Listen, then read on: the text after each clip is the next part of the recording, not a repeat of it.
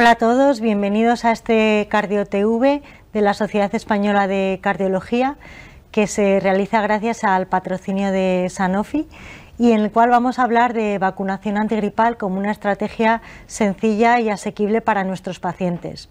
En este Cardio TV pues tengo el gusto de compartir mesa con eh, la doctora Redondo Margüello, que es médico de familia en el eh, Centro de Salud y Vacunación Internacional de Madrid Salud y también al doctor García Lledó, cardiólogo, es jefe de servicio de cardiología del Hospital Universitario Príncipe de Asturias en el Henares y además forma parte del grupo del Comité Científico sobre COVID y enfermedades emergentes del Colegio de Médicos de Madrid. O sea que tenemos un elenco importante. Yo soy Amelia Carro, eh, soy cardióloga en Asturias, en el Instituto Corbilud, y voy a comenzar esta charla con una pequeña presentación para hacernos una idea de, esto de la epidemiología de, la gripe, porque se ve como un, algo así como tos fiebre y puede ser algo más. Ese algo más, pues yo lo centro en dos aspectos importantes. El primero, que es algo global, la gripe no es la gripe en el pulmón o en el aparato respiratorio, sino que es un síndrome gripal que, como muchas otras afecciones, y como podemos ver en el esquema, afecta a todos los órganos y sistemas. Una, una enfermedad por gripe pues puede complicar a pacientes diabéticos desde disglucemias asintomáticas hasta una acidosis diabética. A nivel respiratorio, pues sabemos que se asocia con neumonías, pero luego cada una de las complicaciones que veis en el recuadro pues eh, ejerce un efecto que puede afectar a las demás, porque si tenemos una persona con una neumonía y una complicación respiratoria y le ponemos corticoides, pues evidentemente descompensamos la diabetes y esto pues en los pacientes cardiovasculares pues nos puede mm, complicar también pues una hipertensión, desencadenamiento de insuficiencia cardíaca y muchas otras cosas, con lo cual es algo global. Y el segundo mensaje es que es algo grave, y grave en el sentido de que las complicaciones, como veis, pueden ser severas y los porcentajes de complicación pues no son desdeñables.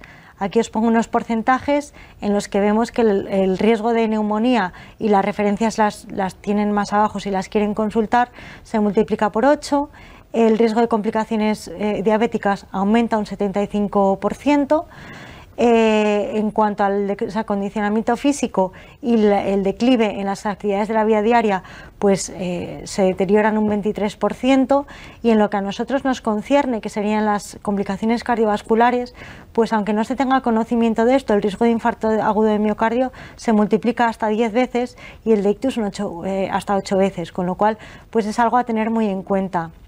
Y paso a exponer muy brevemente que tres de las eh, patologías o de las líneas de enfermedad cardiovascular que más nos conciernen de forma general, pues son las tres en las que se ha demostrado una relación de la infección por la gripe y las complicaciones.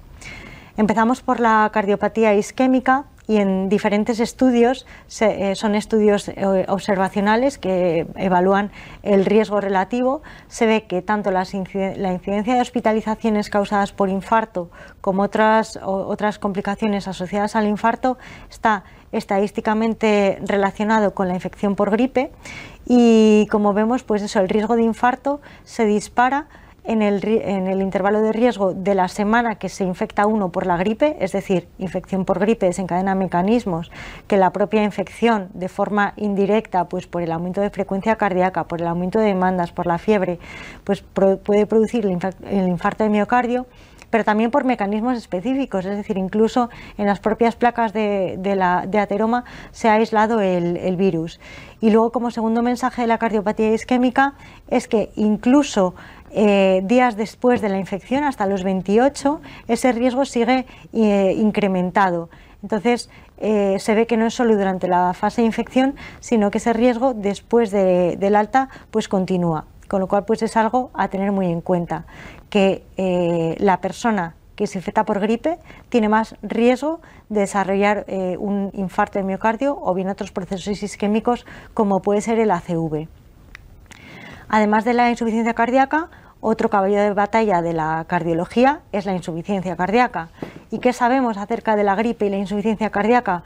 Pues en este estudio, que es uno de los muchos que podríamos traer, eso es una muestra epidemiológica, pero con un con una, eh, tamaño muestral muy amplio, son 451.000 individuos en poblaciones variadas de Estados Unidos durante varias eh, epidemias de gripe, estaciones.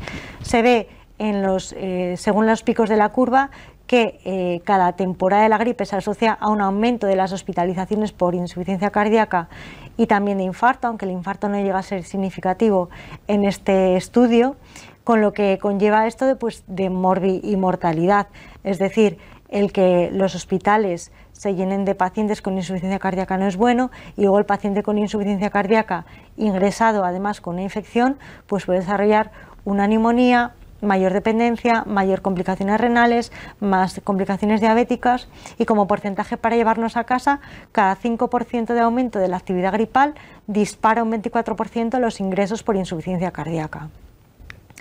Y por último, bueno, aquí vemos un poquito de, lo mismo.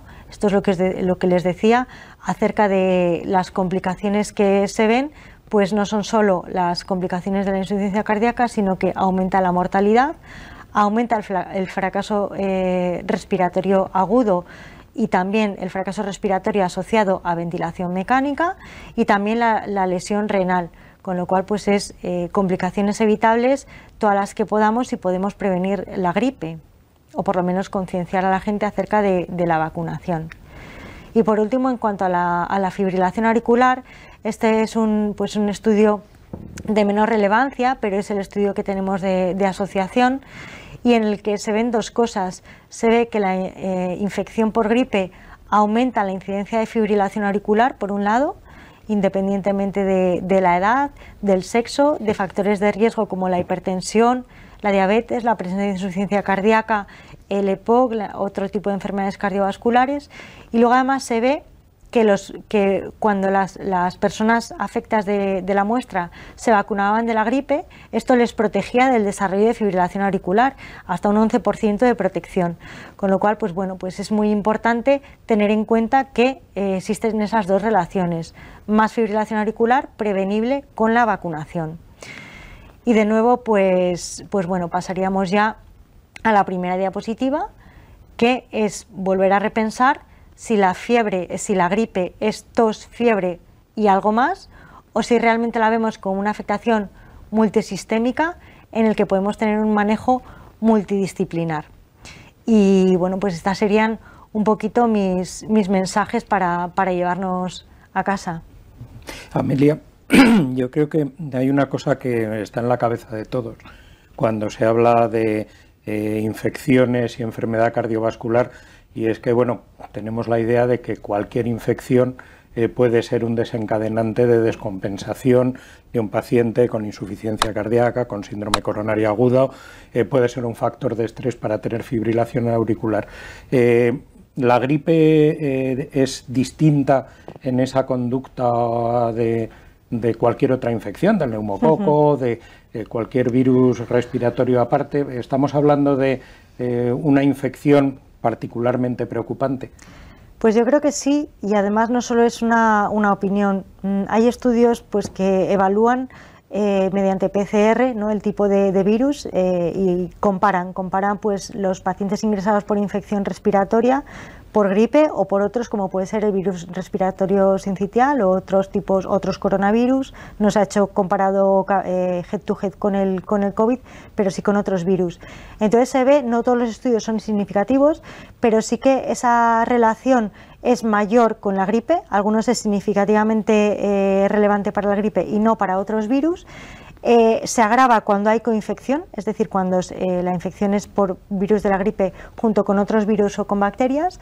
Y luego es cierto que eh, los mecanismos parecen ser diferentes, es decir, el mecanismo de cascada inflamatoria sí que es común para todos, porque, porque la cascada inflamatoria ocurre con, la, con el neumococo siendo una bacteria, con la gripe o con cualquier otro, pero ese efecto posterior a largo plazo, que incluso ya con PCR negativa sigue habiendo un riesgo de infarto, ese solo se ve con la gripe.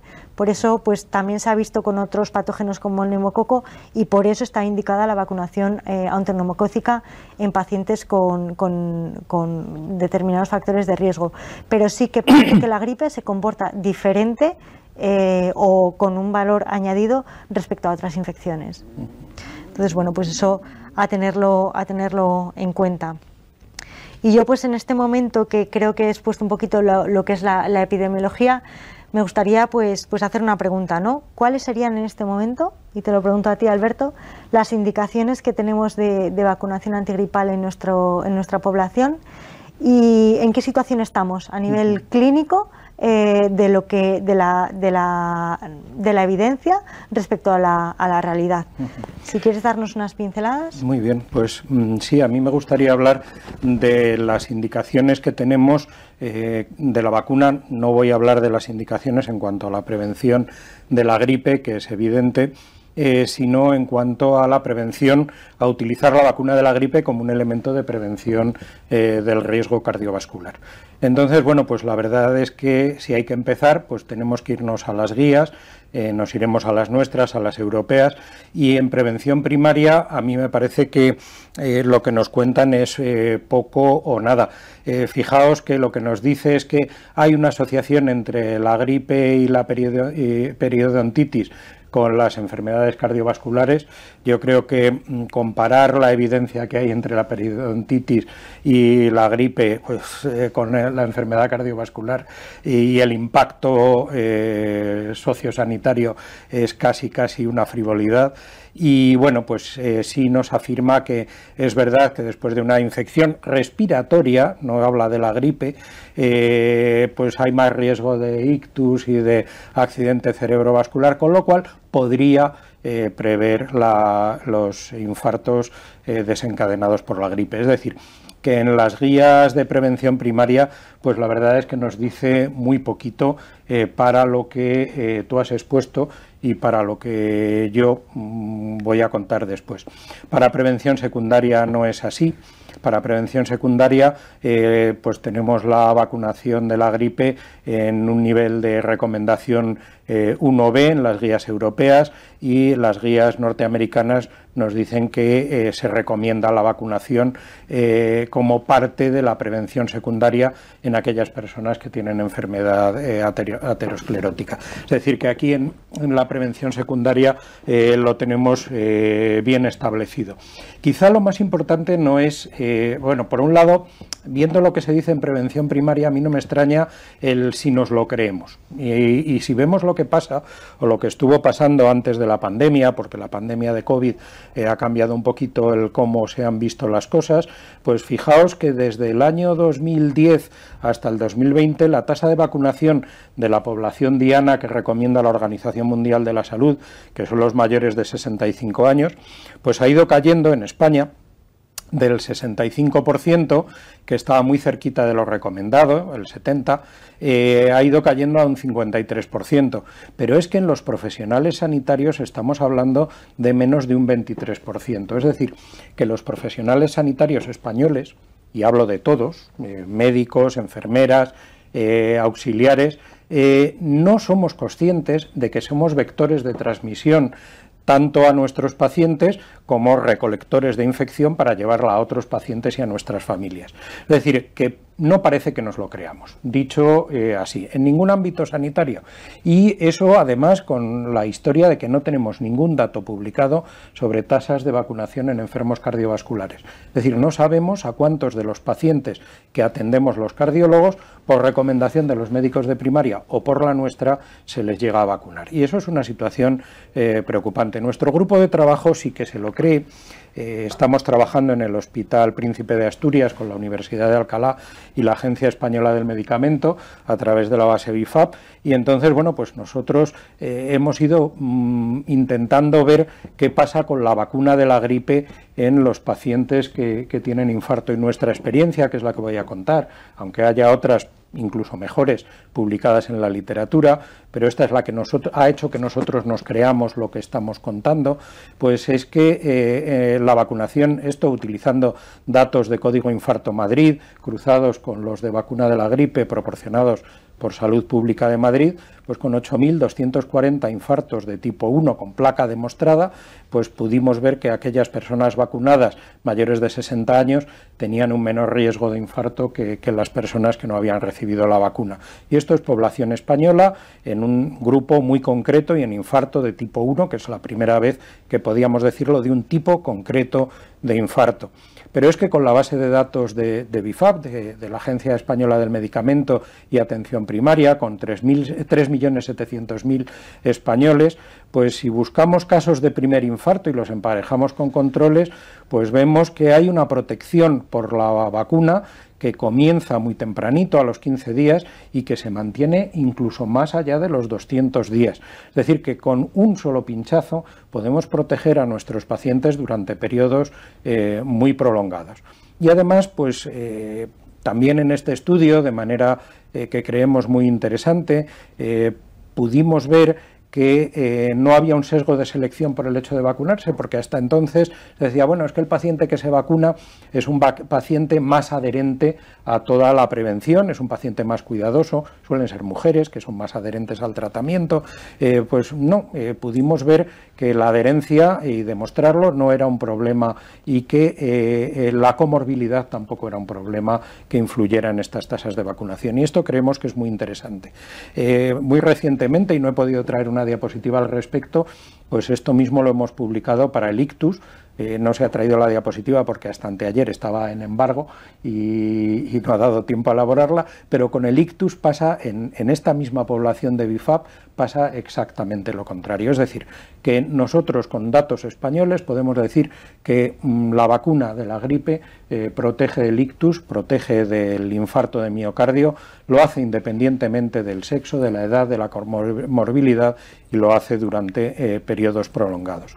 Y por eso, pues eh, la experiencia de nuestro grupo de trabajo de investigación, pues la hemos intentado llevar a CardioRed 1, que es nuestro grupo asistencial en el que estamos trabajando con otros tres hospitales de la Comunidad de Madrid para y, la, base de, atención primaria nuestra para un millón de, personas, planteándonos un manejo concreto de, la protección de nuestros pacientes con dos objetivos, eh, que todo paciente cardiológico reciba la indicación de vacunarse por parte del médico o la enfermera de los servicios de cardiología cuando se les ve en la consulta y lograr una tasa de vacunación de los profesionales, tanto en atención primaria como en los hospitales dependientes de Cardiored, de un 75%. Bueno, el libro de la gripe, que el informe de todo esto se puede descargar por el vínculo eh, adjunto y lo que logramos motivando al personal sanitario, pues vacunando nuestras propias enfermeras y persiguiendo como embajadores de la vacuna a todos los compañeros y compañeras por los pasillos del hospital, sabiendo que te puede vacunar una compañera en cualquier momento.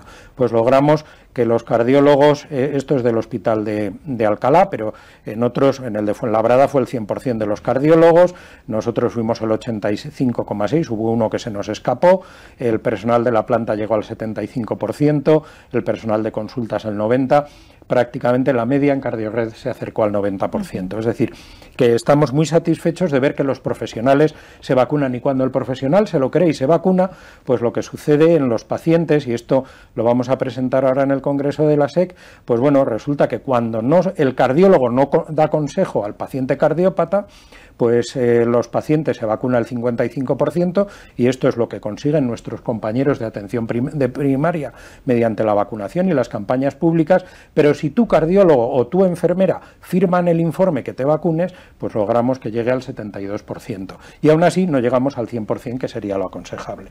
En ese sentido, pues bueno, creemos que se puede hacer mucho más y desde la evidencia científica más próxima por lo nuestro y lo que estudiamos y nos enseñáis otros, pues hemos decidido llevar campañas de trabajo en, lo común de cada día.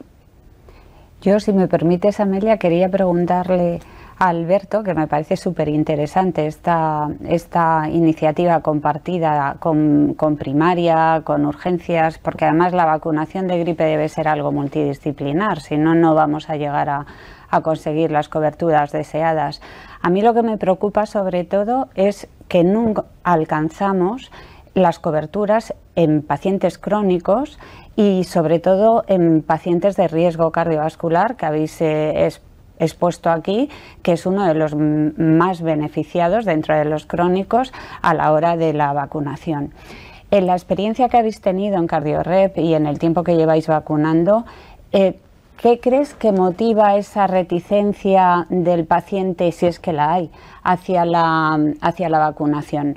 No sé, miedo a efectos secundarios, el no conocer la trascendencia de la enfermedad, no sé, ¿tenéis alguna evidencia o qué habéis podido...? Yo creo que mm, en, la mentalidad de todos está eh, algo que fisiopatológicamente es muy cierto y es que eh, un, algo que mueva, ponga en movimiento el sistema inmune, puede actuar como un desencadenante eh, de eventos. Eh, en ese sentido, pues después de un síndrome coronario agudo, eh, toquitear, el, estimular el sistema inmune con las plaquetas activadas y todo eso da un poquito de miedo. Ahora tenemos el estudio IAMI, bueno, ahora no, el año pasado tuvimos el estudio IAMI que nos demostró todo lo contrario. tanto el paciente como los médicos hemos tenido miedo de vacunar a los pacientes de más riesgo por si eso podía actuar como desencadenante. Eh, existe evidencia suficiente para saber que la vacuna de la gripe no desencadena eventos cardiovasculares, mientras que la no vacuna sí, y eso está muy claramente demostrado en bastantes trabajos y además hoy día sabemos que podemos vacunar a un paciente en fase aguda. Es decir, que incluso con el infarto reciente, y el estudio de hoy a mí lo demostró, no solamente eh, es que eh, no pase nada, sino que reducimos el riesgo de eventos. Por tanto, ese miedo tenemos que perderlo nosotros, y esa es la parte más importante, y si lo perdemos nosotros podremos transmitir seguridad a nuestros pacientes. Primero creérnoslo nosotros y luego ser preactivos y trasladar el mensaje al paciente, ¿no? Exacto. Muy bien. Bueno, pues muy interesante la verdad todo lo que comentamos. Lo que pasa que también es cierto que no hay un solo tipo de vacunas. Es decir, tenemos vacunas de dosis estándar y tenemos vacunas de alta dosis. Esther, no sé si Tú que estás en un centro de vacunación, ¿nos podrías dar un poco más de, datos de esto de la vacuna de alta dosis que, se empieza a conocer? Parece que los resultados son buenos. ¿Qué nos podrías decir acerca de las, de las vacunas de alta dosis, la, tolerabilidad, ¿no? ese miedo al ser más alta dosis es más antigénica y por lo tanto más riesgo? ¿Qué, nos podrías decir al respecto? Bueno, eh, hay unas vacunas que están diseñadas, entre ellas la alta dosis, para mm, determinado perfil de pacientes y ahora vamos a intentar explicar por qué este perfil de pacientes. Los pacientes mayores, la vacuna alta dosis está autorizada para ser mm, administrada en mayores de 60 años. Eh, se dirige específicamente a la población de esta edad porque tiene un fenómeno que es fisiológico, que es el envejecimiento del sistema inmune. Cuando nos hacemos mayores, eh, nuestro sistema inmune envejece, nos vuelve más vulnerables a la infección, a la infección gripal, eh, se nos complica con mayor frecuencia, no solo es que sea más frecuente infectarte de gripe, por ejemplo, sino que la gripe va a tener en, ti unas consecuencias de morbimortalidad que, no puede, que puede que no tengan una persona joven. Y también, por otro lado, eh, el sistema inmune responde de forma menos eficaz ante la vacunación. Luego, hay un desafío que se presenta en la vacunación antigripal del paciente mayor y sobre todo del mayor con riesgo cardiovascular.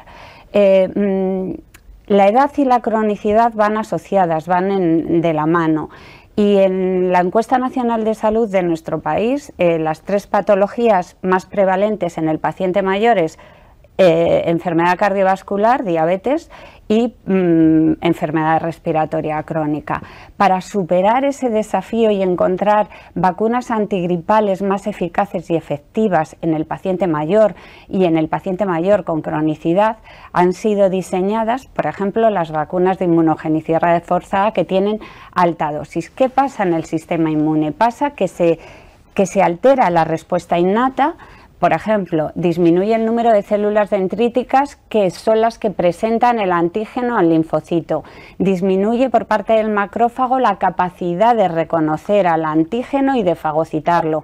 Disminuye, y esto es muy importante, y se altera la respuesta del monocito de tal manera que ante cualquier infección tiene una respuesta inadecuada y es lo que lleva a que la persona mayor tenga un estado inflamatorio latente, estado inflamatorio que agrava otras patologías de base, por ejemplo, patologías asociadas al riesgo cardiovascular, como es la diabetes o la propia ateromatosis.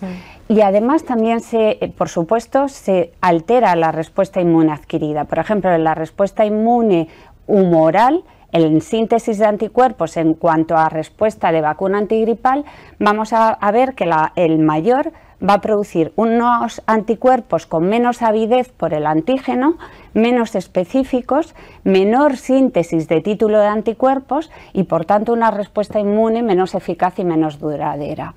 Antes de pasar a comentar las ventajas que tiene eh, la utilización en esta población de la vacuna de, alta dosis, eh, quisiera incidir solo con dos diapositivas en los beneficios que la vacunación antigripal puede tener mm, en, pacientes con enfermedad cardiovascular establecida, como nos ha comentado Alberto, pero también en prevención primaria. Y solo traer aquí este metaanálisis, que es una revisión sistemática de varios estudios que engloba una N de más de 22, de 22 millones y medio de pacientes de los cuales casi un cuarto de millón eran con enfermedad de, riesgo cardiovascular establecida o con un alto riesgo, y vemos, primero, la edad media de todos ellos era superior a 65 años, era 68 edad y cronicidad que hemos dicho antes.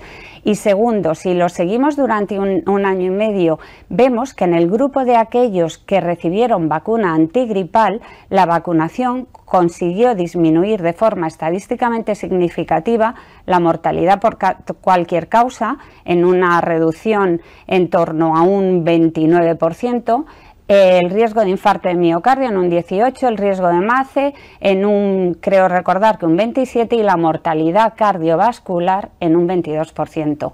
Luego, el efecto cardioprotector en prevención secundaria, como nos han eh, eh, explicado ya, está más que establecido, pero también en prevención primaria.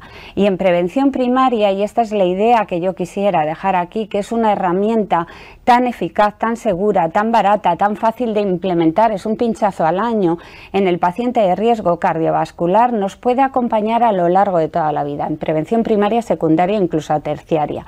¿Con qué evidencia tenemos de que puede ayudar una vacuna antigripal en la prevención primaria? Pues mirad, en este artículo, la vacunación contra la gripe eh, estacional reduce hasta en un 16% la mortalidad por riesgo cardiovascular muy por encima de otras herramientas que se utilizan como por ejemplo de forma habitual como son los fármacos antihipertensivos.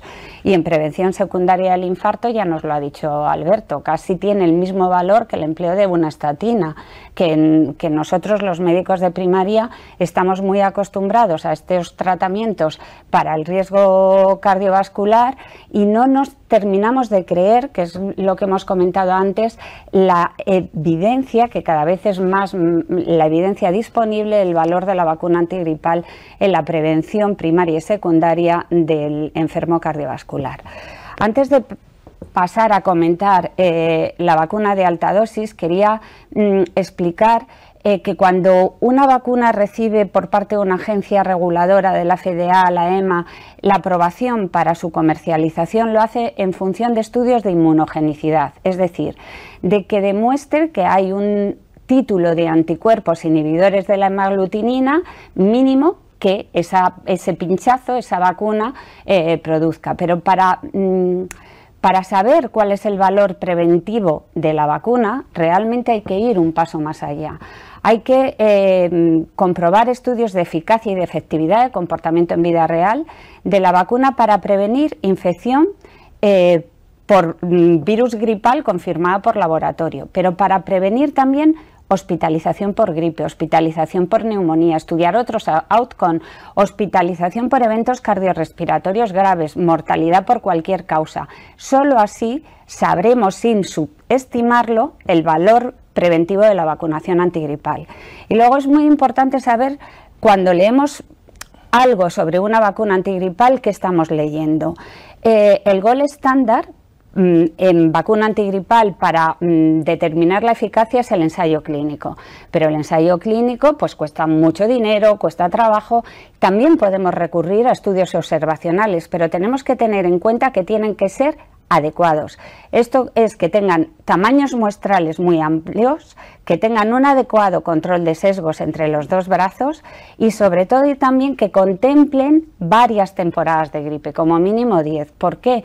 Porque en eficacia y efectividad vacunal va a variar mucho en gripe, eh, de una temporada a otra, porque va a depender de si ha habido concordancia o no con la vacuna eh, y el tipo que circuló esa temporada, el tipo de virus. Va a depender si circuló un tipo o subtipo que era H3N2 eh, o un H1N1. ¿Por qué? Porque en las temporadas que circula un H3N2, ese virus no está adaptado a la maquinaria celular humana y sobre todo en pacientes mayores, en pacientes de riesgo cardiovascular, va a producir mucha mayor morbilidad y mortalidad. Luego tienen que tener los estudios recogidos varias temporadas de gripe. Una vez dicho esto, sí que eh, quiero pasar a comentar eh, la pregunta de la vacunación de mm, qué nos aporta la vacuna de alta dosis. Esta vacuna se comercializó en nuestro país y fue aprobada en, el verano del 2020. Y en este contexto pandémico, para la temporada 2021, el Ministerio la adquirió, la repartió a las comunidades y se utilizó sobre todo en pacientes institucionalizados. En la última temporada de gripe ha sido la vacuna de uso preferencial en todo el país, salvo en tres comunidades, se ha utilizado en aquellos pacientes más vulnerables, que son los mayores, en residencias o e instituciones cerradas, que es donde se registra el mayor número de brotes de gripe en nuestro país año tras año. Y para esta próxima temporada, y hay comunidades como Galicia que han mm, dicho o que postulan su utilización también, no solo en institucionalizados, sino en personas mayores de 80 años. La vacuna, ¿qué nos aporta con respecto a una, o qué diferencia tiene con respecto a una vacuna antigripal clásica? Pues que tiene cuatro veces más carga antigénica de maglutinina por cepa, tiene 60 microgramos con respecto a los 15 que tiene una vacuna antigripal de dosis estándar. Eso permite mayor capacidad de, por la célula dendrítica de presentación de antígeno ante el linfocito y como Mm, resultado una respuesta inmune más potente en título de anticuerpos. Aparte de otras características, porque es una vacuna que tiene un virus dividido, tiene menos pasos de purificación en el proceso de, de, producción y tiene ciertos antígenos o proteínas internas del virus y puede ser que probablemente produzca una inmunidad celular más robusta, como eh, se ha expuesto en algún artículo. ¿Cuál es la evidencia de la que dispone esta vacuna? Pues eh, tiene ensayos clínicos mm, aleatorizados, tanto de forma individual como es el estudio clínico pivotal de FIN 12, que es este de Díaz Granados, que está hecho en dos temporadas de gripe y que refleja una eficacia vacunal relativa. Aquí otro paréntesis. Hablamos de eficacia vacunal relativa cuando el comparador de la alta dosis no es mm, no vacunar o vacunar con un placebo, sino es vacunar con una vacuna antigripal tradicional de dosis estándar. Bueno, pues el plus que ofrece la alta dosis es de un 18% en el estudio FIN12, en el ensayo clínico pivotal, para prevenir hospitalización por eventos cardiorrespiratorios y un 7% para prevenir hospitalización por cualquier causa. Hay también ensayos clínicos hechos por, conglomerados y en este caso eh, están hechos el estudio de Gravenstein en más de 800 residencias de Estados Unidos y casi con 40.000 pacientes mayores de 65 años. ¿Y aquí qué eficacia vacunal relativa arroja la, alta dosis? Pues fijaros, en hospitalización por cualquier causa un 8% y en hospitalización por enfermedad respiratoria un 13%. Otra cosa importante es que después del pivotal se hizo un subanálisis y se siguió a los pacientes durante más de cinco años y en ese subanálisis posterior se demuestra que esta eficacia vacunal relativa, esta superioridad que aporta la alta dosis con respecto a una vacuna de dosis estándar en un paciente mayor de 65 años se mantiene, independientemente de la edad que tenga el receptor de la vacuna, de la fragilidad, de la comorbilidad que presente y del tipo de vacuna que recibió la temporada anterior. Eso es muy importante. En cuanto a datos de efectividad, pues he seleccionado este metaanálisis reciente que vio la luz en, el año pasado, en el 2021. Está hecho a lo largo de 10 temporadas de gripe, incluye 34 millones de personas, 12 vacunados con, eh, con vacuna antigripal de dosis estándar y 22 mm, millones de personas vacunadas con alta dosis y los resultados son los que veis ahí a la derecha. Por ejemplo, en prevención de hospitalización por eventos cardiorrespiratorios un 18% y una cosa importante en este metaanálisis es que demuestra que esta superioridad de la alta dosis en mayores persiste incluso en temporadas en las que el virus que circulaba era un H3N2, recordar que hemos dicho que ese es el que más morbimortalidad causa en personas mayores y con patología crónica.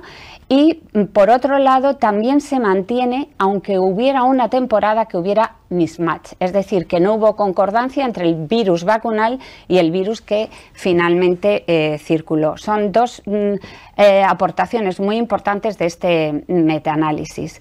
Comentar que hace un año y medio, dos años, tres organismos internacionales independientes, el CDC e europeo, el STICO, que es mm, alemán, y la NACI canadiense, evalúan cuál es el nivel de evidencia y la calidad de la evidencia de vacunas nuevas que se han ido añadiendo al portfolio de vacunas antigripales eh, clásicas de dosis estándar y concluyen las tres evaluaciones que es la vacuna de alta dosis, la que reúne mayor calidad de evidencia y mayor cantidad, el mayor grueso y calidad de la evidencia para prevenir gripe y complicaciones derivadas en mayores de 65 eh, años. ¿Qué tenemos en Estados Unidos? Y esto es una novedad muy reciente de final de agosto, cuando han salido las recomendaciones de los CDC americanos para la vacunación antigripal de esta temporada 22-23. Por primera vez eh, se posicionan en indicar una vacuna mm, de inmunogenicidad mejorada, que dicen ellos, en pacientes de mayores de 65 años. Dicen que se utilice de forma preferencial alta dosis adyuvada o recombinante y que solo en el caso de que ninguna de las tres estuviera disponible, se utilice una vacuna antigripal de dosis clásica. Pero es que también ha revisado en este verano la CIP la, mm, la evidencia disponible para las vacunas de mayores de 65 años y ha utilizado metodología GRADE. Y a mí lo que me llama la atención es que como resultado de esa revisión de la evidencia de la CIP, los escenarios que plantea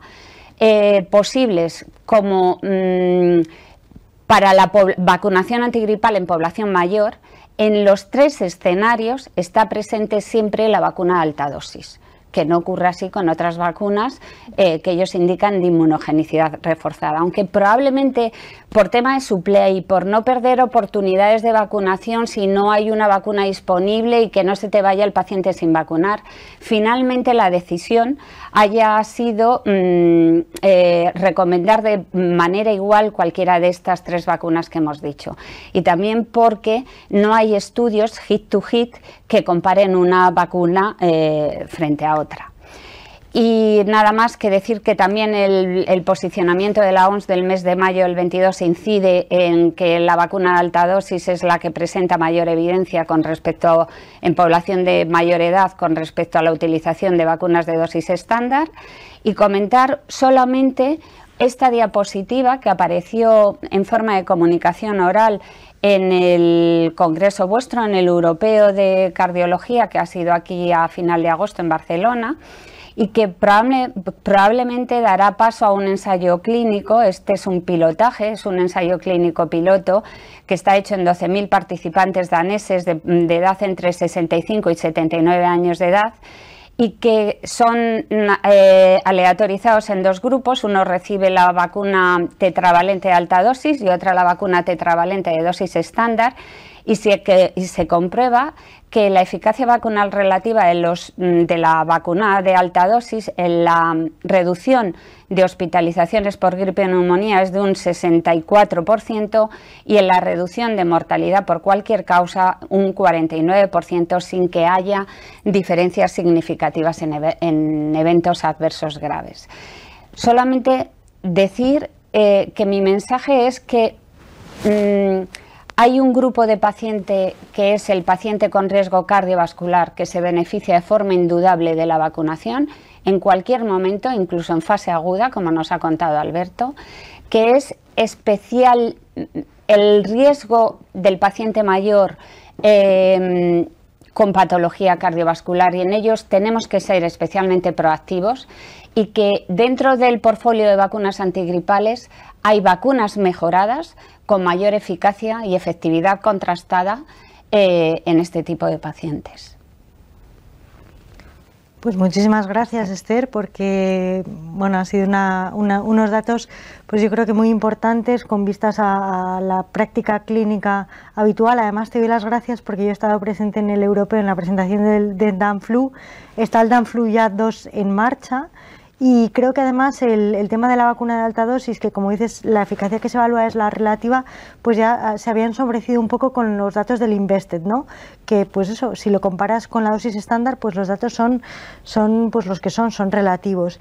Yo creo que, que sabemos por la temporada pasada otra cosa, y es que, que podemos vacunar de gripe y de COVID al mismo tiempo, que eso es un tema muy importante, sobre todo en este momento que estamos a, las puertas de la campaña de vacunación antigripal. Las, hace una semana salió pues, que en Asturias sí que se van a hacer las dos a la vez, pero claro, en las comunidades eh, son muchas comunidades autónomas, entonces no sé si tienes alguna idea de, cuál va a ser la estrategia en, en, otros, en otros sitios y cuál es tu opinión al respecto de la vacunación combinada, cómo está este tema.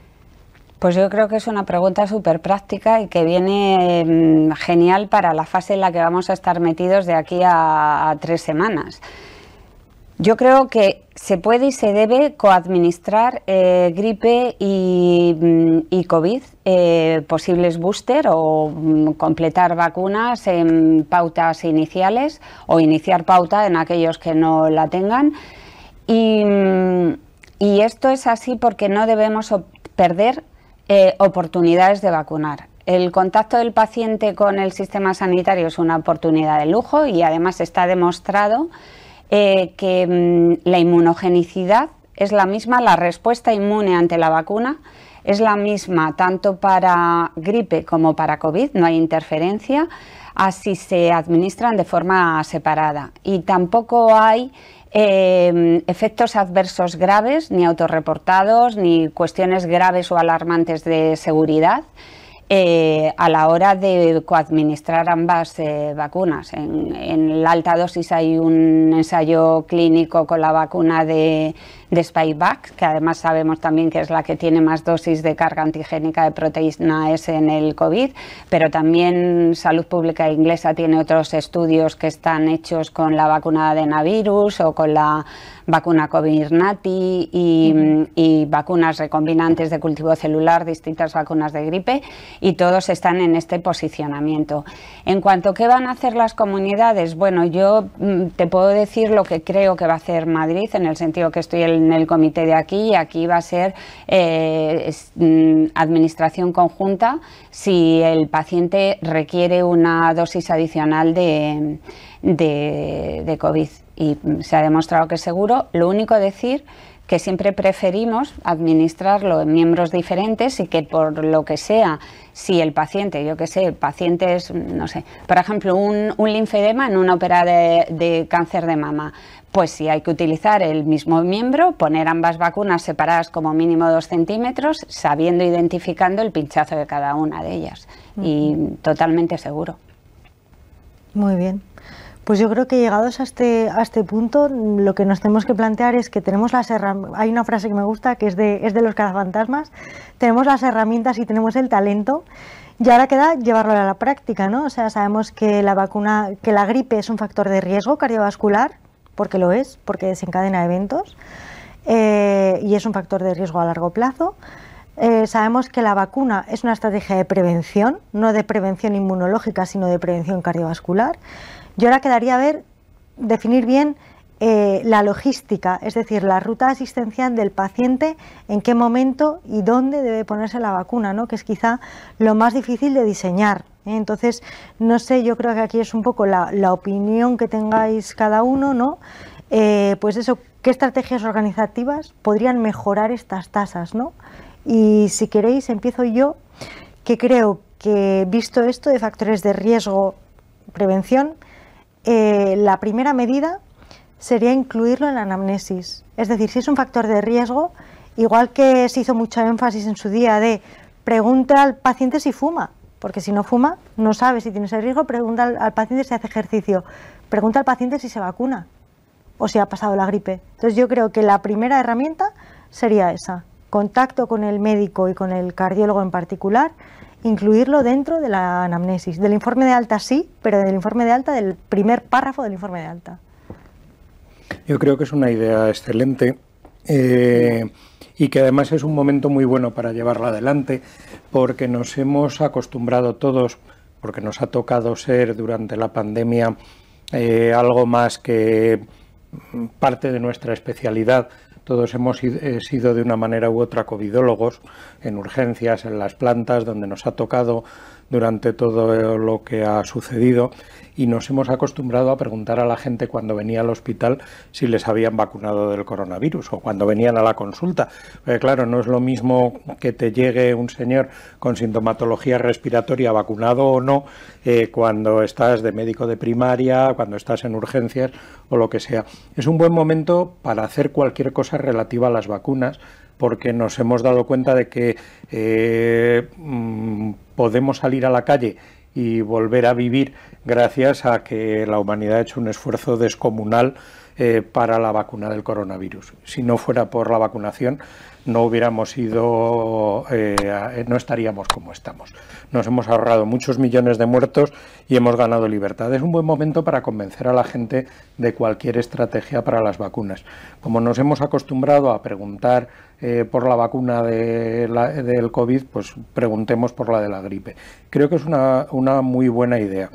Yo pondría un paso antes. Y el paso primero es que nos creamos que la vacuna de la gripe es un elemento protector para nuestros pacientes.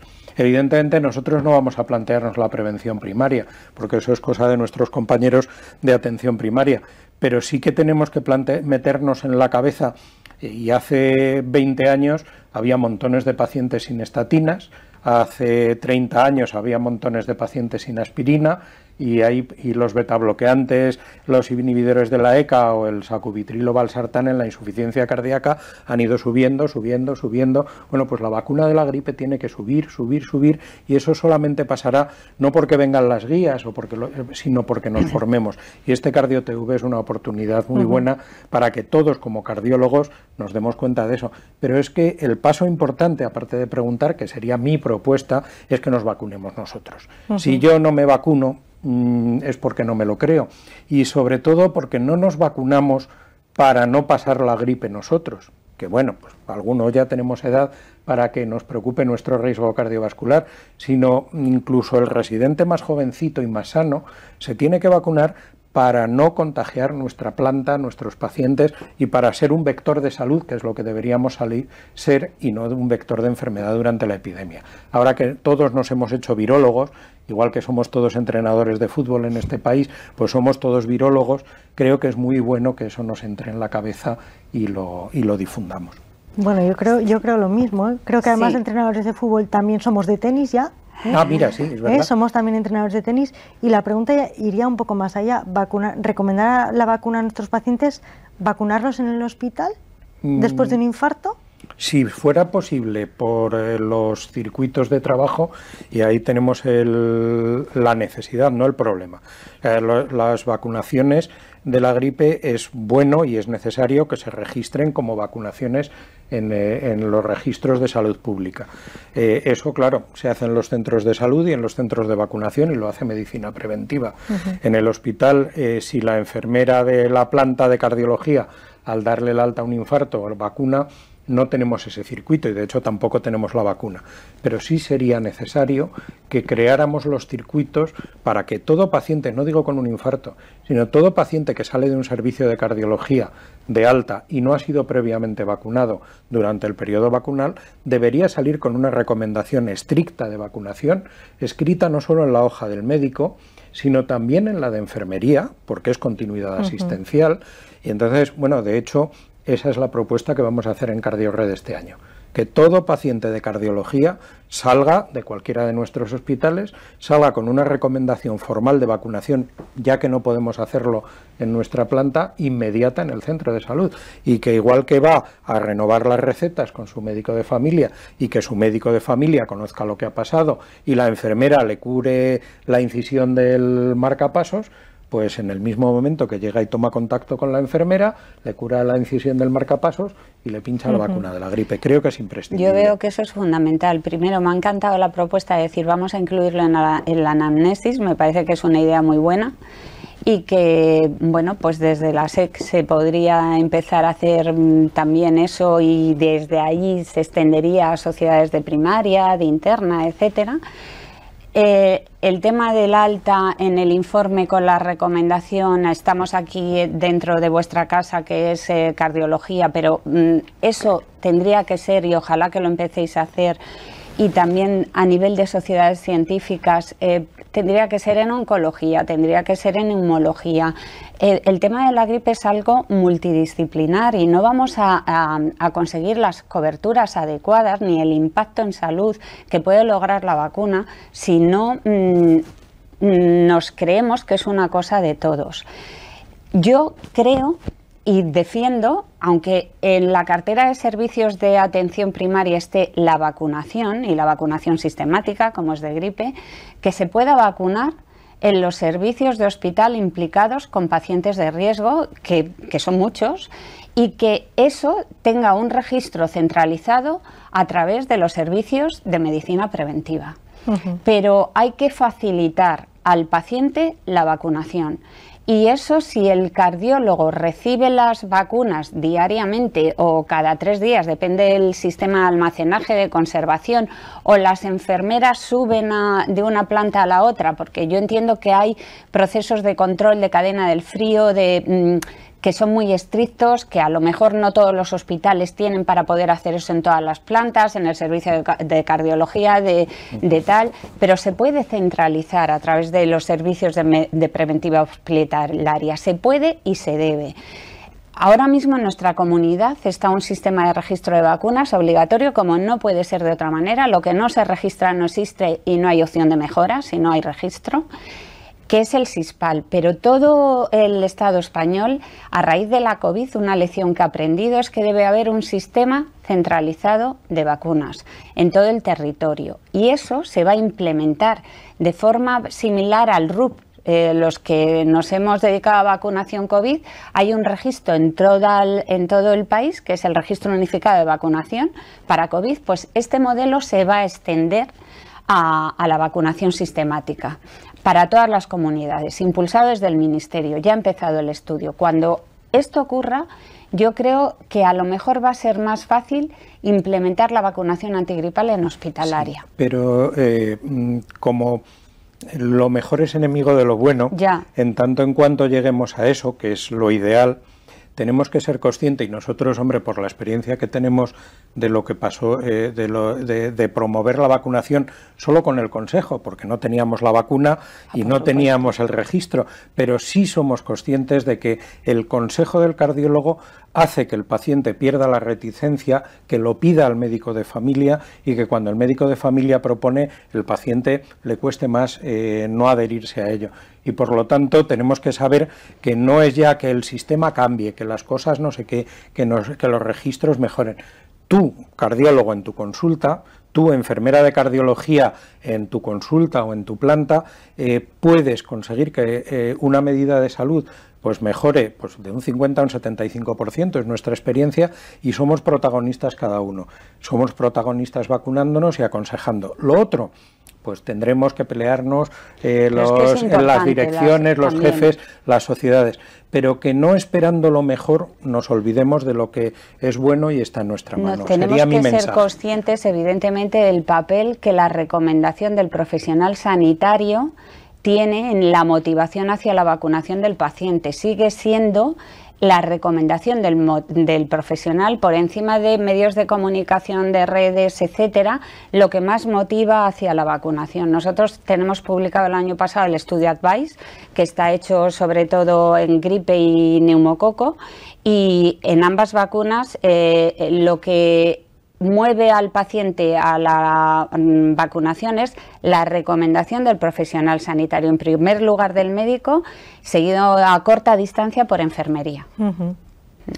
Pues muchísimas gracias, la verdad, por tanto por las aportaciones como por la investigación, porque llevar a cabo una base de datos como, como la que lleváis en CardioRed, pues aporta mucho para todos.